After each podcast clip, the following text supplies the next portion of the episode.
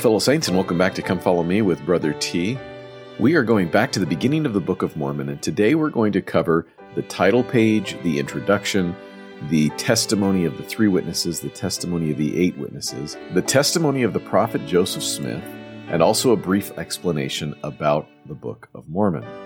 The prophet Joseph Smith stated, I told the brethren that the Book of Mormon was the most correct of any book on earth, and the keystone of our religion and a man would get nearer to God by abiding by its precepts than by any other book. Jeffrey R. Holland said the Book of Mormon should be considered the most remarkable and important religious text to be revealed since the writings of the New Testament were compiled nearly two millennia ago. Indeed, in its role of restoring plain and precious biblical truths that had been lost, while adding scores of new truths about Jesus Christ and preparing the way for the complete restoration of his gospel and the triumphant day of his millennial return, the Book of Mormon may be considered the most remarkable and important religious text ever given to the world.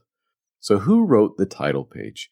Well, the prophet Joseph Smith explained that the title page of the Book of Mormon is a literal translation taken from the very last leaf on the left hand side of the collection or book of plates, which contain the record which had been translated. The language of the whole running the same as all Hebrew writing in general, that is, from right to left and that said title page is not by any means a modern composition either of mine or of any other man who has lived or does live in this generation. So, based upon that information, it's probably written by Moroni. But what is the Book of Mormon? The Book of Mormon is an abridgment of the record of the people of Nephi and also of the Lamanites. And Merriam Webster says to abridge means to shorten by omission of words without sacrifice of sense, or to condense. The Book of Mormon also contains an abridgment of the writings of the Jaredites in the Book of Ether, and that was done by Moroni. The Book of Mormon includes the basic history of the people, sermons, and teachings by various prophets and leaders, and commentary, both spiritual and historical, by Mormon, the prophet who was called to abridge these records, and also by his son Moroni, who was called as a prophet to finish the work of his father.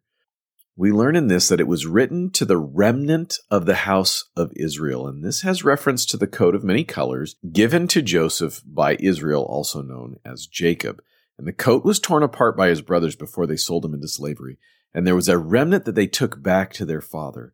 And this remnant is compared to the descendants of Lehi, the first prophet of the Book of Mormon. In other words, this book was written for the descendants of Lehi or to those who have Native American blood. They are of the house of Israel through Lehi, who was a descendant of and in the tribe of Manasseh. And Manasseh was the son of Joseph, who was the birthright son of Jacob or Israel. Interestingly enough, this includes the descendants of Ishmael, who was of the tribe of Ephraim, also the son of Joseph. We also read in the title page that it was written by way of commandment and also by the spirit of prophecy and of revelation, and that it was written and sealed up and hid up unto the Lord that they might not be destroyed, to come forth by the gift and power of God unto the interpretation thereof. So obviously it contains prophecy and revelation, but also look at the gift and power of God and consider what Emma, Joseph Smith's wife, said. When my husband was translating the Book of Mormon, I wrote a part of it as he dictated each sentence, word for word. And when he came to proper names he could not pronounce, or long words, he spelled them out.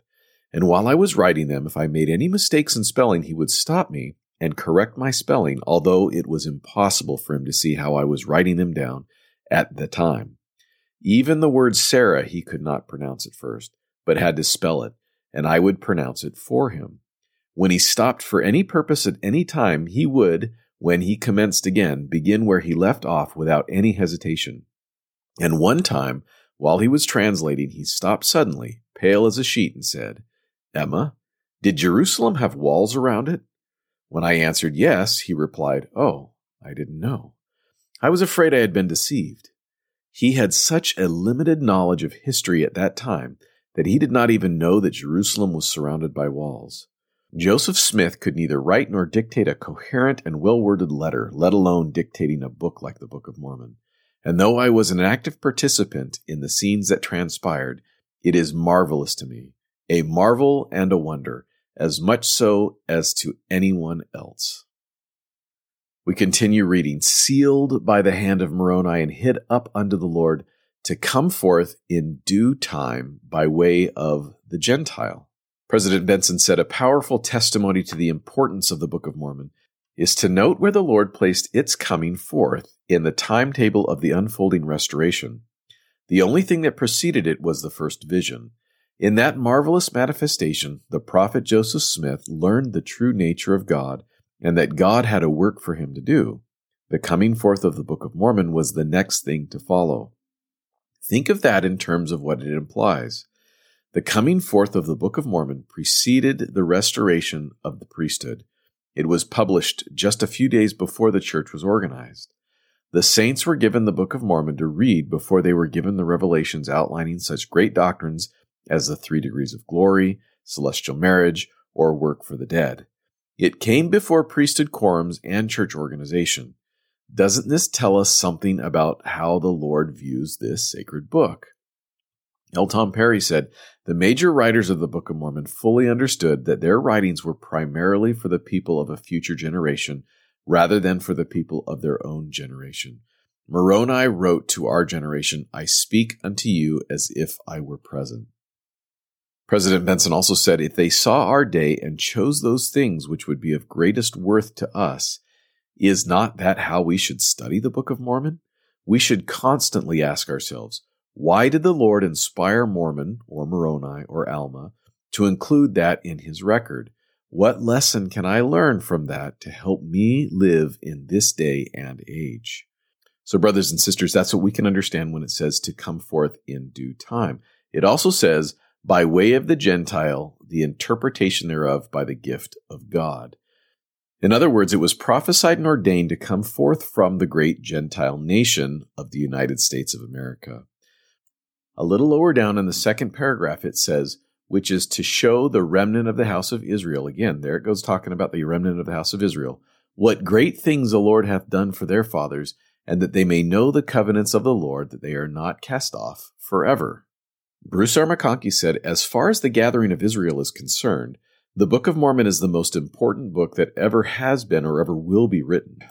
It is the book that gathers Israel and that reveals, in plainness and perfection, the doctrine of the gathering of the chosen seed. It is the book given of God to prove the truth and divinity of his great latter day work. It contains the fullness of the everlasting gospel and carries with it the evidence of its own divinity. Every person who is truly converted knows by the revelation of the Holy Ghost to the Spirit within him that the Book of Mormon is the mind and will and voice of the Lord to the world today. It is the Book of Mormon that causes people to believe that gospel and join the church. And as we have hitherto seen, it is the power that brings to pass the gathering of Israel. If there were no Book of Mormon from a practical standpoint, the gathering of the Lord's people in the last days would come to a standstill. The lost sheep of Israel hear the voice of their shepherd as it is found in that book, and, heeding that voice, come into the true sheepfold. There is no way of overstating the importance of this book of Nephite scripture in the salvation of men in the last days. Again, reading further, and also to the convincing of the Jew and Gentile that Jesus is the Christ, the eternal God, manifesting himself unto all nations. Interestingly enough, back in the 80s, the Brethren added the subtitle of the Book of Mormon, which reads Another Testament of Jesus Christ, and that was to emphasize that fact. President Benson said, Do we remember the New Covenant, even the Book of Mormon? In the Bible, we have the Old Testament and the New Testament. The word testament is the English rendering of a Greek word that can also be translated as covenant. Is this what the Lord meant when he called the Book of Mormon the New Covenant? It is indeed another testament or witness of Jesus. This is one of the reasons why we have recently added the words another testament of Jesus Christ to the title of the Book of Mormon. Russell M. Nelson said, When you read the Book of Mormon, concentrate on the principal figure in the Book of Mormon, from its first chapter to the last, the Lord Jesus Christ, Son of the living God. Jeffrey R. Holland said, The Lord has offered us one last covenant, given us one last testament as part of his final outreach to fallen man. He has offered us one last written witness of his love and his mercy extended for the final time. That testament and culminating witness that the new covenant offered to the children of men but once more is the message of the Book of Mormon. No record teaches more of God's promise to those in the last days. Those promises focus on his only begotten Son, on the merits and mercy and grace of the Holy Messiah, who shall make intercession for all the children of men, and they that believe in him shall be saved. The task of the children of God in these concluding days of the world's history is to proceed with unshaken faith in him, relying wholly upon the merits of him who is mighty to save to press forward with a steadfastness in Christ, having a perfect brightness of hope and a love of God and of all men, feasting upon the words of Christ and enduring to the end. This is the way, and there is none other way nor name given under heaven whereby man can be saved in the kingdom of God. No other book helps us do this so well. No other book was ever divinely produced and protected solely for that purpose. No other book has ever been written with such a full view of the future dispensation to which that record would eventually come. In its message of faith in Christ, hope in Christ, and charity in Christ, the Book of Mormon is God's new covenant to his children for the last time. Regarding Joseph Smith calling it the keystone of our religion, President Benson said a keystone is the central stone in an arch. It holds all the other stones in place, and if removed, the arch crumbles. There are three ways in which the Book of Mormon is the keystone of our religion it is the keystone in our witness of Christ, it is the keystone of our doctrine, and it is the keystone of testimony. Regarding the Book of Mormon helping us draw closer to God than any other book, President Benson said, we should know the Book of Mormon better than any other book. Not only should we know what history and faith promoting stories it contains, but we should understand its teachings. If we really do our homework and approach the Book of Mormon doctrinally, we can expose the errors and find the truths to combat many of the current false theories and philosophies of men. I have noted within the church a difference in discernment, insight, conviction, and spirit between those who know and love the Book of Mormon and those who do not. That book is a great sifter. In the second to the last paragraph we read, we invite all men everywhere to read the Book of Mormon, to ponder in their hearts the message it contains, and then to ask God the Eternal Father in the name of Christ if the book is true. Those who pursue this course and ask in faith will gain a testimony of its truth and divinity by the power of the Holy Ghost. Elder Oaks said, What we get from a book, especially a sacred text, is mostly dependent on what we take to its reading in desire and readiness to learn, and an attunement of the light communicated by the Spirit of the Lord. I would also reference you back to the podcast that I just recorded previous to this one titled Moroni Chapter 10. What are the blessings of the Book of Mormon? President Hinckley said the Book of Mormon so clearly illustrates the fact that when men and nations walk in the fear of God and in obedience to his commandments, they prosper and grow. But when they disregard him and his word, there comes a decay that, unless arrested by righteousness, leads to impotence and death. Without reservation, I promise you that if each of you will read the Book of Mormon, there will come into your lives and into your homes an added measure of the Spirit of the Lord, a strengthened resolution to walk in obedience to his commandments, and a stronger testimony of the living reality of the Son of God. I love this story told by James E. Faust. He said Sister Cecilia Cruz Ayala of the Puerto Rico San Juan Mission decided to give the Book of Mormon to a friend. She wrapped it in attractive paper and set out to deliver her present. On the way, she was attacked by a bandit who stole her purse and with it the wrapped copy of the Book of Mormon. A few days later, she received this letter Mrs. Cruz, forgive me, forgive me. You will never know how sorry I am for attacking you. But because of it, my life has changed and will continue to change. That book, the Book of Mormon, has helped me in my life. The dream of that man of God has shaken me. I am returning your five pesos, for I can't spend them. I want you to know that you seem to have a radiance about you. That light seemed to stop me from harming you, so I ran away instead. I want you to know that you will see me again, but when you do, you won't recognize me, for I will be your brother. Here where I live, I have to find the Lord and go to the church you belong to. The message you wrote in that book brought tears to my eyes. Since Wednesday night, I have not been able to stop reading it. I have prayed and asked God to forgive me, and I ask you to forgive me. I thought your wrap gift was something I could sell. Instead, it has made me want to make my life over. Forgive me. Forgive me, I beg you, your absent friend. Such is the conversion power of the Book of Mormon. After the introduction, we have the testimony of the three witnesses, the testimony of the eight witnesses, and then Joseph Smith's own testimony. This is what Bruce R. McConkie said about such testimonies. He says, Whenever the Lord has established a dispensation by revealing his gospel and by conferring priesthood and keys upon men, he has acted in accordance with the law of witnesses which he himself ordained.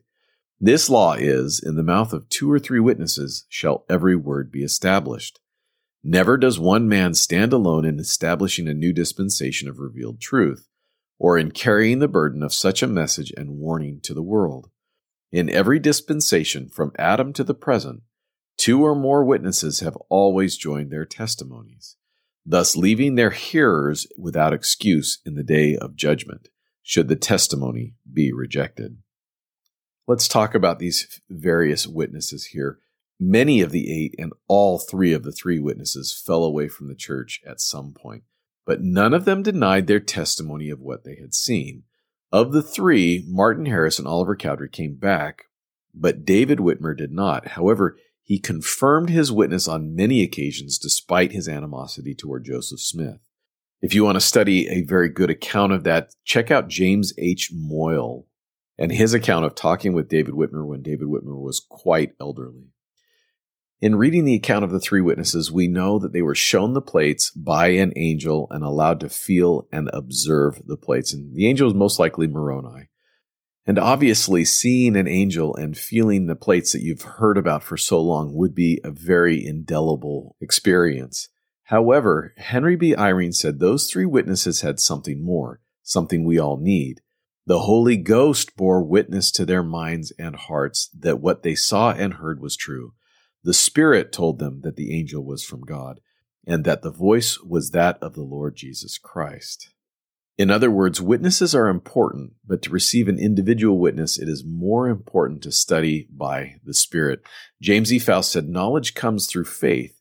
In our day and time, we must come to know the truthfulness of what was on the golden plates without seeing them. They are not available for us to see and handle as they were for the three witnesses and for the eight witnesses. Some of those who actually saw and handled the golden plates did not remain faithful to the church.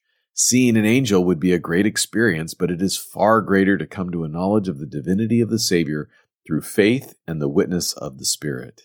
One of the last line in the testimony of the three witnesses says, Nevertheless, the voice of the Lord commanded us that we should bear record of it.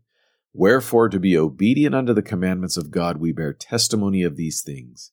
And we know that if we are faithful in Christ, we shall rid our garments of the blood of all men, and be found spotless before the judgment seat of Christ, and shall dwell with him eternally in the heavens.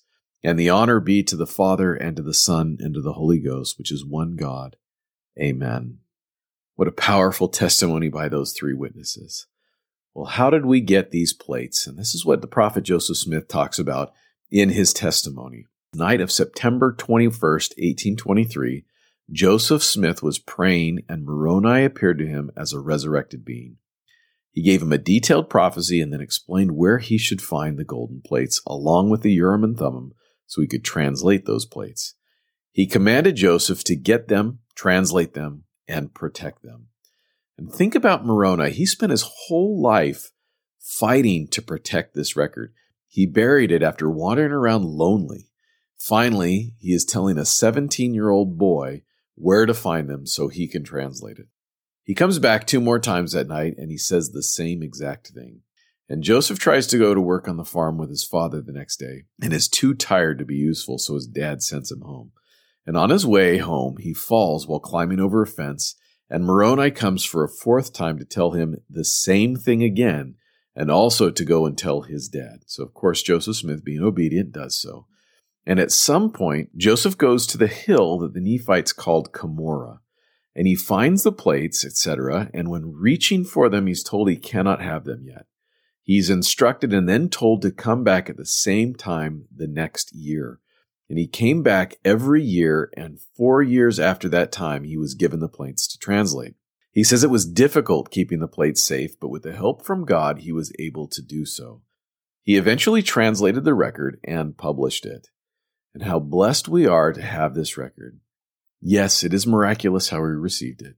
I know it to be a true record and a sure translation. I know that the Book of Mormon is the Word of God through ancient prophets who lived on what we now call the American continents. Reading and studying this book helps bring me closer to the Savior and to understand His role in the plan of salvation. And I say that in the name of Jesus Christ. Amen. Thank you for listening. I hope you've enjoyed this podcast. If you have any comments, questions, or concerns, as usual, you can reach me at drjaredthomas at gmail.com or send me a text at 916 412 2136. Thanks and have a blessed day.